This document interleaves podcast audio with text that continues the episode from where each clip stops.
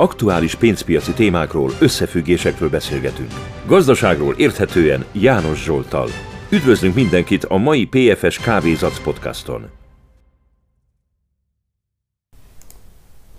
Nagyon szép. Jó reggelt! Kedves Péter, dr. Uner Péter, örvendek, hogy, hogy um, így a, a podcast és videósorozatokból megint oda kerültünk, hogy mi élesbe is tudunk beszélgetni. Aki eddig nem hallott minket, annak bemutatom egész röviden dr. Unger Péter, de magadról ma te többet tudsz mondani. Már több alkalommal beszélgettünk podcastokba és videókba, és nagyon sok visszajelzés adsz nekem a podcastokra, és persze az a kérdés foglalkoztat, hogy egy egy orvos, akinek más, más mindennapi dolga van, az miért hallgat podcastokat, és miért van ideje, hogy nekem visszajelzést is adjon? Köszönöm a lehetőséget, hogy újból élőbe beszélgethetünk. Mindig nagyon hasznosak számomra ezek a konzultációk. A podcast hallgatásnak az a az oka, hogy mivel sajnos a Covid közbeszólt 2020 tavasza óta, ezért a korábbi élő előadások hát megritkultak, úgyhogy kénytelen voltam valami más fórumon elérni János Zsoltot, és amikor tőled megtudtam, hogy ezek a podcastok elkezdődtek, durván most már két éve szerintem, azóta rendszeres hallgatója vagyok. Uh-huh. Ennek szakmai oka az az, hogy érdekel a tőkepiac és a pénzvilág, de nem vagyok szakértő, tehát amatőr módon azért ö, igyekszem up-to-date információkhoz jutni. A sajtó és a média az sokszor ö, polarizált, tehát nem uh-huh. objektív ö, szemléletet ad, és ö, egy szakértőtől hallgatni a nap, napi aktuális, aktualitásokat úgy, hogy ahhoz ő kommentet és a véleményét is hozzáfűzi, az számomra nagyon hasznos. És ami, ami a legjobban tetszik egyébként a többi podcasttal ellentétben a tieidbe, hogy a személyes hangvétel mellett egy, egy összefogó, úgynevezett holisztikus szemléletet kapunk, tehát mint egy objektívan fölülről ö, helikopter módon látjuk a mozaikokat, és aztán, hogyha az ember ezeket összerakja, akkor nagyjából egy egészként tud a fejébe megjelenni. Köszönöm, ez, ez, ez mindig azért jó visszajelzés, mert, mert van egy elképzelés, és hogy kívülről valaki elmondja, hogy ő, hogy érkezik ez hozza meg, akkor alapjában ez segít nekem is, hogy lássam, hogy jó úton megyek-e. Mert éppen mondtad, hogy szinte két éve ma reggel megnéztem a 450. podcastot, kapcsoltuk éppen most egy, egy, egy órával ezelőtt élesbe, tehát ennyi már, már feljött, és aki próbálja ezeket visszahallgatni addig, amíg ismétlődnek, mindig azt kell mondjam, hogy ne próbálja nagyon, mert nem ismétlek én adásokat. Hát nem tudom, ez az évad mikor fog elkövetkezni. Vagy lehet, hogy évtized kérdése lesz majd a következő nagy sztorinál. Nekem azért is tetszik, amikor így meghívok a podcastokba vendégeket, mert akkor nem én teszem fel azt a kérdést, hogy állítólag valaki kérdést küldött nekem, hanem azt abból a hangnemből, azzal a gondolattal kérdezni, mint ahogy ezt, ezt te is szoktad tenni, ez tetszik, és hogy persze érdekel, hogy egy orvos, ha így lehet mondani, általánosan az orvosokat Magyarországon, ezt az ügyfélkategóriát mi érdekel? Milyen kérdés az, ami, ami aktuálisan foglalkoztat? Induljunk ki abból, hogy 2020 márciusa óta ugye egy új jogviszonyba ment át a legtöbb uh-huh. orvos, ez azt jelentette, hogy a béremelés az százalékban elég lényeges volt, tehát úgymond egy jóval nagyobb bér, bérrel, bérkerettel tud gazdálkodni általában az orvos Magyarországon, uh-huh. és ami, ami fontos, hogy a állapénz tiltásával a a fekete zsebbe csúsztatott jövedelem úgymond kifehéredett, ugye azon az oldalon, hogy legális bérként uh-huh. kapjuk meg. Viszont ez egybe azt is jelenti, hogy a befektetési szempontból a transzparenciát ö, tudva az ember legális befektetési uh-huh. lehetőségekhez jut, illetve hát nyilván Ez egyéntől, meg családtól függ, hogy kinek mennyi marad a hónap végén a, a bankszámláján, de én úgy gondolom azért, hogy főleg az idősebb orvosok azért azzal a nettó bérrel, amellett, hogy kényelmesen élnek, azért marad, marad uh-huh. a hónap végén, és ezért jó ez, hogy most erről beszélünk, hogy mi, mibe lehet, milyen értékálló uh-huh. befektetéseket lehet hát indítani, vagy eszközölni. Ja, itt, amit te mondtál, az, az véleményem szerint két, két témát érint.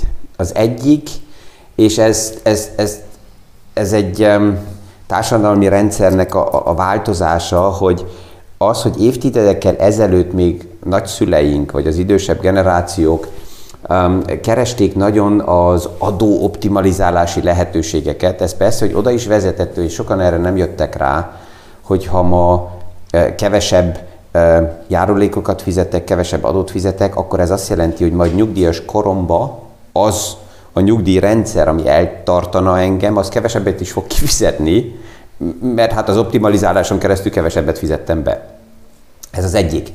És a másik, hogy oda, oda kell transformálódjunk fejbe, hogy az első lépésben nem az a döntő, hogy ügyesen befektetni, megtalálni az ideálist, hanem legelőször a legfontosabb azt mondani, hogy oké, okay, ha megmarad egy bizonyos összeg, akkor ezt félreteszem, nem fogyasztom, nem költöm el, mint a mókus. Minden magyarót nem eszek meg, hanem ha meg gondolok arra, hogy később is van. Ha ez megtörtént, akkor azután érdemes megnézni azt, hogy olyan eszközökbe fektessek be, amelyiknek reális értéke van a háttérbe, és ne ígéretet vegyek meg. Én ezt látom, hogy nagyon sok embernek ez a nehéz, um, iparáktól vagy szakmától független, amikor beszeretne fektetni, akkor ne egy marketing szöveget, ne egy sztorit vegyen meg, ne egy ígéretet, hanem legyen nyitott az ügy mögé nézni és vetenni a kérdést, hogy amit megveszek, ahova befektetek, az létezik, az ez iparág, egy üzlet, nem ügyeskedés, hanem üzlet. Ha van nyereség, akkor tegyen fel a kérdést, hogy az miből jön a nyereség? Ki, ki fizeti meg? Ja? És hogyha ezekkel a kérdésekkel elkezdünk foglalkozni, akkor az már nagyon segít, mert akkor legalább az ígéreteknek 60-70 százalékát ki tudjuk szűrni, mert az kamu. Story. Az egy story, amit megveszünk, és a végén rájövünk, hogy tapasztalaton kívül nem kaptunk semmit.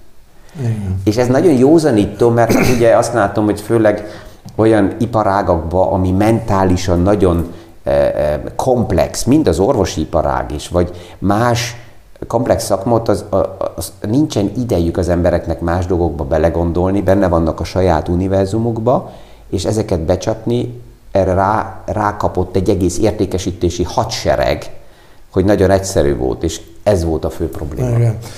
Ezzel maximálisan egyetértek, ugye az orvos egy kiemelt társadalmi státusz vagy presztis szakma, emiatt, hogyha valaki ezt a szakmát vagy hivatást teljes szívvel képviseli, nem nagyon marad ideje arra, hogy más területekbe is belássa magát. Úgyhogy ezt, ezt nagyon fontosnak tartom, hogy meghallgasson olyan objektív hangot, aki ezzel foglalkozik. És ugye erről többször beszéltünk már, hogy, hogy nem kell nem kell kitalálni a spanyol viaszt, hanem csak meg kell találni azt az embert, aki ezen a vonalon segít. Nem akarok itt nem, de nekem a, ez ugyanaz. De, a szakértőknek reklámot csinálni, de, de tulajdonképpen ez a kulcsa annak, hogy a, a kis havi pénzt, vagy a nagy éves pénzt jó helyre tegye az ember. Mert ugye az a lényeg szerintem mindenkinél, hogy minimum érték álló befektetés legyen. A mostani infláció, ez nagyon ez ellen hat.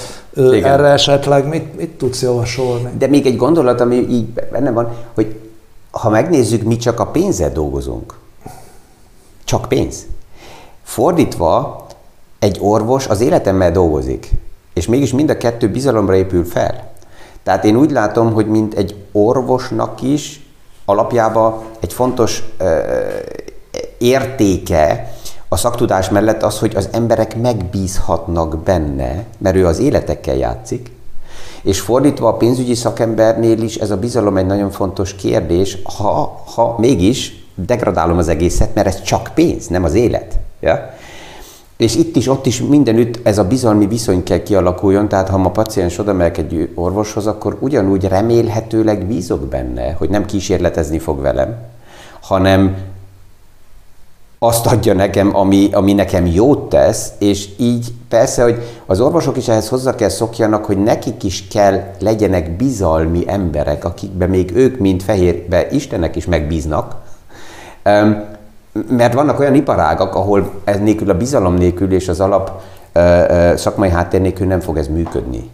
És ugye az infláció, amit mondtál, az egy, az egy azért érzékeny téma, ez eddig is létezett, de a fogyasztó ár inflációja az egy új jelenség. Ezt érzi mindenki a pénztárcájába, hogy az, a, a, a kiadások emelkedtek, és persze, hogy ez megemeli a nyomást arra, hogy a befektetés minimum annyit hozzon, hogy ez kompenzálja az inflációt. Na most sajnos ez a legnehezebb ma ezzel szembenézni, hogy a gazdaság egyáltalán olyan állapotban van, hogy képes erre.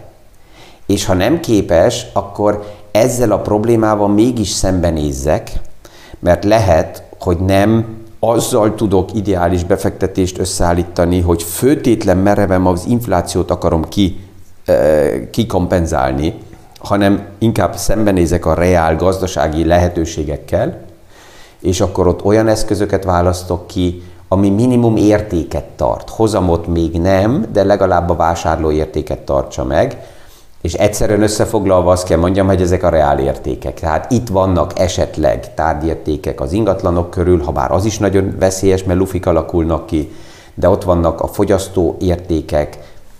Azt kell megnézem, hogy az életemet hogy élem, mire költöm el a pénzemet, és akkor azt megnézem, hogy ezekbe az élethez közeli költékedéseket, ezt be tudom -e hozni a portfóliómba. Tehát e- ebbe az irányba kell elmenjen a gondolkozás. Igen, Nemrég egyik podcastodban hallottam egy számomra ö, érdekes kifejezést, hogy a fizető képessége megtartására kell törekedni. Ezt, ezt úgy kifejtenéd egy kicsit, ö, hogy értsük, hogy mi, mire gondoltál ebbe? Ugye nagyjából hasonló fogalom, mint az értékálló, ja. de talán egy kicsit többet. Ne, ja, hát a, a fizető érték megtartása azt jelenti, hogy ha ma kerestem pénzt, és az első kérdés ezzel az ugye az orvosok is foglalkoznak, a hónap végén kapok egy X összeget, abból egyszer le kell vonjam a fix költségeimet, a kiadásaimat, és valamennyi megmarad. Na most az, ami megmarad, annál az első célom az kell legyen, hogy ezt olyan eszközökbe parkoljam, tároljam, hogyha ma a fizetés végén kapok azért a pénzért, mondom, három almát, akkor ugyanazért a pénzért, vagy azért, ahol tároltam, egy-két év múlva ugyanúgy legalább három almát kapjak, hogy abból indulnánk ki, hogy az, az almának a minősége és, és az összetétele ez nem fog megváltozni, mert nem génmanipulált, hanem egészségesen termett az a finom alma, amit kaptam a te fádról is még, ugye? És a kérdés az, hogy mibe parkoltam a pénzemet, a legtöbben ugye fizetőeszközbe gondolkoznak, forintba, euróba, dollárba, de hogyha ennek a fizetőeszköznek a vásárló ereje csökken, akkor az a baj, hogy azért az X egységért három év múlva nem hármat almát kapnék, hanem esetleg kettőt. Tehát az a fizetőeszköz, vagy az a tárgy, amiben tároltam a pénzemet, az erodálódott. Azt mondhatnám, hogy az alma drágult, nem drágult, hanem a fizetőeszköz gyengült. És ezt kell legelőször megnézzem, hogy mennyi ideig fogom azt a pénzt, amit nem költöttem el, valahol parkolni.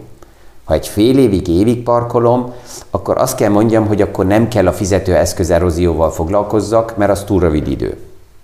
És még nem vagyunk hiperinflációba hogy itt mit tudom, havonta 50-60 százalékkal emelkedjenek az árak, ezt esetleg Törökországban élik meg az emberek. De ha már négy-öt évbe gondolkozok, akkor az, ami hozzá kell szokjunk, hogy érdemes kivenni a, a parkolt pénzt a fizetőeszközből.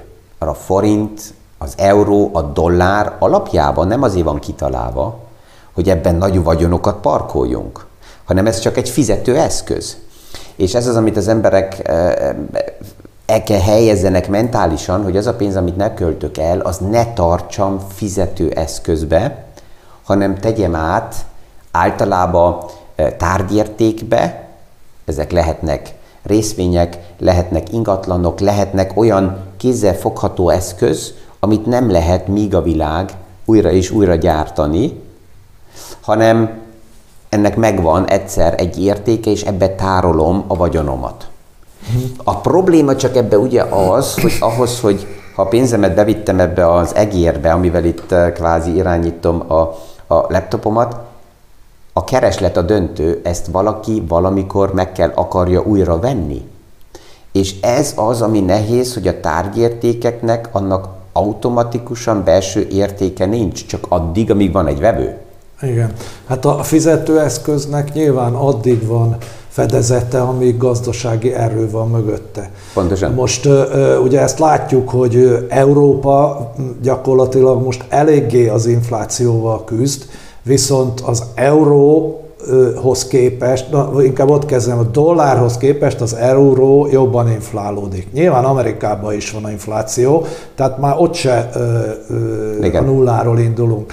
Az euró jobban inflálódik, az eurónál viszont jobban inflálódik a forint. Most hagyjuk a politikai okokat, meg ö, ugye lehet itt szembeállítani nézeteket, a tényeket nézzük. Igen. Na most, ha nekem van havi szinten a fizetésemből x forintom, akkor szerinted rövid, középtávon hagyjam forintba, vagy inkább porlasztva mindig váltsom át, vagy euróba, vagy dollárba, még azt is hozzátéve, hogy azért kimenekülni egy külföldi valutából, amit itthon nem tudok használni a boltba, érdemes-e oda-vissza váltogatni? Tehát Te, kapkodni nem szeretnék. Egy, e, egy kicsit te már fertőzött vagy ugye a podcastokon keresztül, hogy diversifikációt szóba hozol, vagy diversifikációt. Két dologgal kell kibéküljünk. Az egyik, hogy megvan, hogy hol élünk. Tehát ha ma valaki Magyarországon él, forintba éli az életét, akkor persze, hogy az, ami szükséges neki az élethez a következő egy-három évre, azt nóná érdemes forintba tartani, és alapjában mindegy, hogy a forintnak az értéke hol van. Minden, ami Magyarországon belül történik, ott lényegtelen, hogy most a forint a külvilághoz képest erősödik vagy gyengül. A belső devizának az értékváltását mindig csak akkor látom, hogyha a külvilággal kell valahogy interakcióba menjek. Tehát be kell vásároljak energiát, import vagy exporttal valamilyen formában foglalkozom, vagy emeljek szabadságolni oda. Tehát az életemnek az a része, ami egy-három évben zajlik, az maradjon forintba. Itt nem tudom javasolni, hogy deviza spekulációkba menjen az ember. Minden, ami így hosszabb, közép-hosszú távon keresztül majd az persze, hogy érdemes kivinni, és ott is diversifikálni a globális, különböző devizákba, gazdaságba. Tehát ott sem a dollárba tartanám, ott sem az euróba tartanám, mert a svájci franknak is megvan ugyanúgy az eróziója a fizetőeszköznek, a dollárnak is megvan, az eurónak is megvan. Csak ugye van olyan deviza, amelyik gyorsabban erodál, és így azt hiszik az emberek, hogy a másik stabilabb. Nem stabilabb az se az is csak egy fiát fizető eszköz, hanem inkább azt érdemes, hogy az ottani gazdasági struktúrába befektetni. Tehát ha ma amerikai dollárban megyek, akkor azt javaslom az embereknek, hogy a dollár gazdaságba fektessen be, ami a globális piacon nagyon erős. De ne dollárba tartsa a pénzét, mert az is megint csak egy fizetőeszköz. Itt ugye ezt Ausztriában már leszokták az emberek, mert a shilling az már egy jó ijedel megszűnt. A shilling szerencsére hozzá volt kötve fix árfolyammal a márkához. Ezért nem voltak ez a devizamozgások, amit még közép-kelet-európai piacokban látok, hogy az emberek, a kis ember is devizákkal spe- spekulál, és ez csak egy fizetőeszköz spekuláció, ez nem biztosítja a vásárlóértéket, jobb lenne a gazdaságba investálni. Uh-huh. Ez érdekes, ugye a, a cash flow, vagy hát a, a deviza, illetve részvénypiacsal szembe nagyon erős befektetési hajlam van szerintem most is, de korábban is Magyarországon is az ingatlan felé. Most erről mi a véleményed, hogy az ingatlan az inflációt követő, illetve meghaladó érték állósága az tartós, mostantól, ha most egy nulla pontot hozok, lehet-e a jövőre vonatkoztatni azt, ami eddig a múltba történt, mondjuk a mm. 2008-as válság óta, vagy ö, már vannak jobb lehetőségek ö, a pénzpiaci befektetéseket tekintve? Tehát a kérdés megint nagyon jó, és ezt így a podcast hallgatók most érzik is, hogy miért nem egy podcastot, hanem többet csináltam ebből. Itt most az, e, e, ezt a podcastot megállítjuk, aztán persze, hogy ezzel a kérdéssel folytatjuk egyből a következő, a következő részt, ez szinte olyan, mint a szappanoperák, hogy egy fontos kérdéssel megyünk a következő adásba, de ezt érdemes, hogy így, így folytassuk. Köszönöm.